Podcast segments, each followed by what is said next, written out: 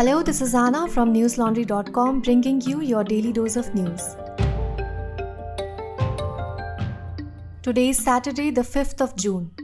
India today reported 1,20,529 new coronavirus infections, taking the overall count to more than 2.86 crore. The death count has increased by 3,380, taking the total number of fatalities to over 3.44 lakh.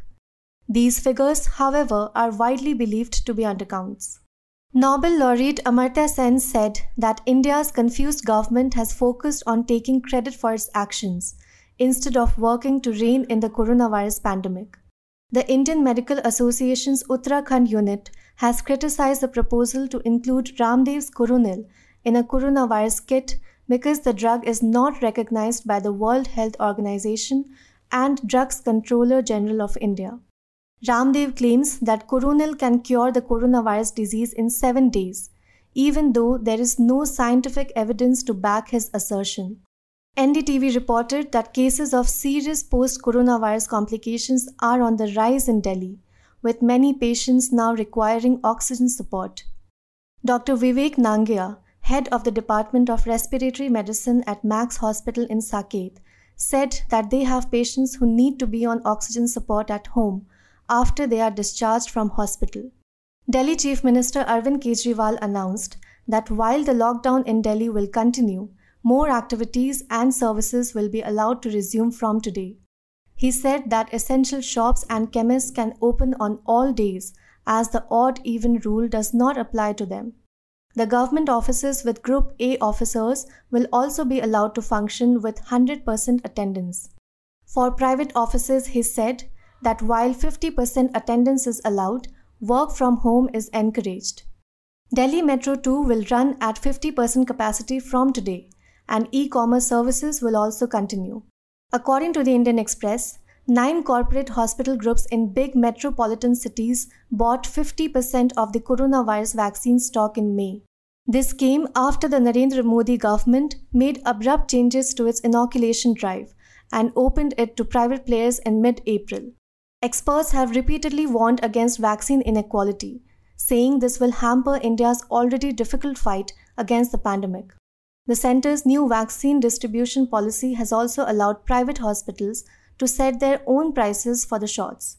At the same time, states have been complaining of a shortage of doses since early April and have seen a steady decline in vaccination rates.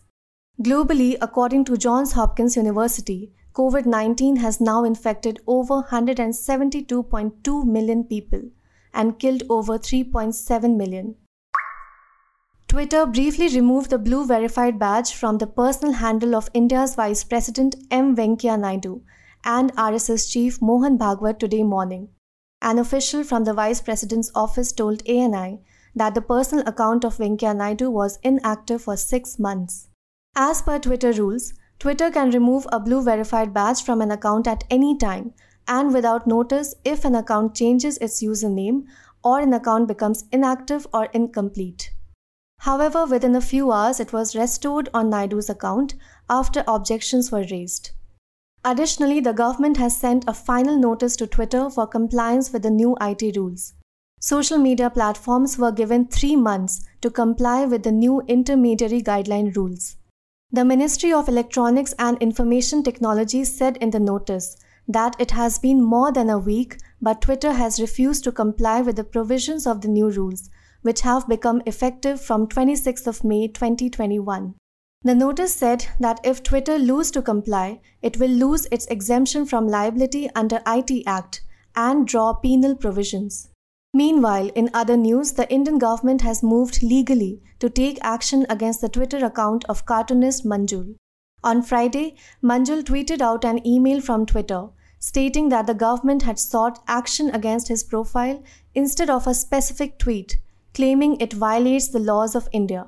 Suggesting he could seek legal counsel and challenge the government's request in court, Twitter said they have not taken any action on the reported content at this time as a result of this request. Moreover, Twitter said that Manjul could also voluntarily delete the content or contact civil society groups. Since the email does not specify which tweet violated the law, Manjul tweeted that it would have been better if the government clarified it. Manjul, a professional cartoonist for 32 years, has been critically vocal of the government's handling of the second wave of the pandemic.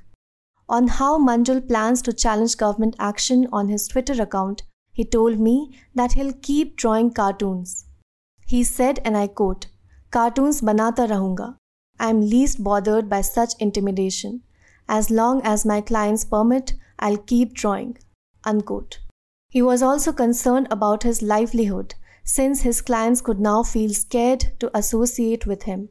He explained that this will impact his clients since he's on the verge of losing them.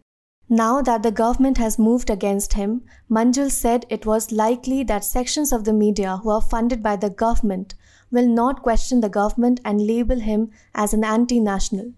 Read my report titled, I'll Keep Drawing Cartoons How Manjul Plans to Challenge Government Action on his Twitter account. At News Laundry, because we are not funded by governments or corporations through advertisements, we reported on this matter without delay for we believe in safeguarding the freedom of expression and the freedom of the press and reporting on any attempts to muzzle voices that are critical of the government, such as Manjul's. We also believe in bringing ground realities to the knowledge of the wider public, which is why my colleagues Pratik, Diksha, and Tanishka are currently reporting from rural Maharashtra about the impact of COVID on people whose voices often go unheard. Their latest dispatch is from Maharashtra's Beed district, where they explain why local journalists have jobs but have no income. Because they don't get salaries but depend on the commission they get for ads they book for their newspapers. Gautam Bachute, who works for the Marathi daily Pudhari, would bring his paper ads worth rupees 25,000 or 50,000 per month before the pandemic. On occasions like Diwali, when ads flourished, this would sometimes go up to rupees 1 lakh. However, in May, amid the pandemic, he didn't secure a single ad. You can read the report titled Journalists in Rural Maharashtra Still Have Jobs But No Income. Why? on our website. Listeners, we are able to do such reports because we are not answerable to anyone but the public. So, if you don't already, support us by subscribing to newslaundry.com. Our lowest subscription starts at rupees 300 only. Gujarat Chief Minister Vijay Rupani said that the Gujarat Freedom of Religion Amendment Act 2021 will now come into force from 15th of June. The act prohibits forcible religious conversion by marriage. This came after Governor Acharya Devvrat gave his consent to the bill recently. On 1st of April, the stringent law was passed in Gujarat Assembly with majority vote after a heated debate by members of the Congress. They had termed the bill as one with political agenda. In the original Gujarat Freedom of Religion Act 2003, maximum punishment for forcible religious conversion by fraudulent means was 4 years and fine up to rupees 1 lakh. The maximum punishment under the new act will rise to 10 years imprisonment and fine up to rupees 5 lakh. The original act had two categories of allurement any gift or gratification, either in cash or kind, and grant of any material benefit, either monetary or otherwise. The amended act has added a third category to the allurement clause, which is better lifestyle, divine blessings, or otherwise. A multi agency team which had gone to Dominica to help get fugitive dweller Mehul Choksi to India, returned home in a Qatar Airways private jet yesterday. According to News 18, they came after the Dominica High Court adjourned Choksi's habeas corpus petition to July and extended its order on removing him from Dominica. The eight member team was in Dominica for seven days. Meanwhile, in a separate proceeding on Thursday, a Dominican magistrate's court refused Choksi bail after he was charged with illegally entering that country. He had pleaded not guilty to illegal entry charges and had claimed that he had been kidnapped and brought to that country. Choksi and his nephew and fellow fugitive and fraudster Nirav Modi are wanted for swindling rupees 13,500 crore from state-run Punjab National Bank. Nirav Modi is currently in jail in London and contesting his extradition to India. Al Jazeera reported that 23 Palestinian runners were injured on Friday after Israeli police fired tear gas and stun grenades at an activist organized run in solidarity with Palestinian families who are facing forced expulsion in occupied East Jerusalem. Dozens of Palestinians living in the two neighborhoods in Sheikh Jarrah are facing the threat of losing their homes to Israeli settlers. On social media, the locals shared videos of Israeli forces beating protesters. Meanwhile, around 20 people were injured in separate demonstrations on Friday itself against illegal Israeli military outposts and settlements near the occupied West Bank city of Nablus.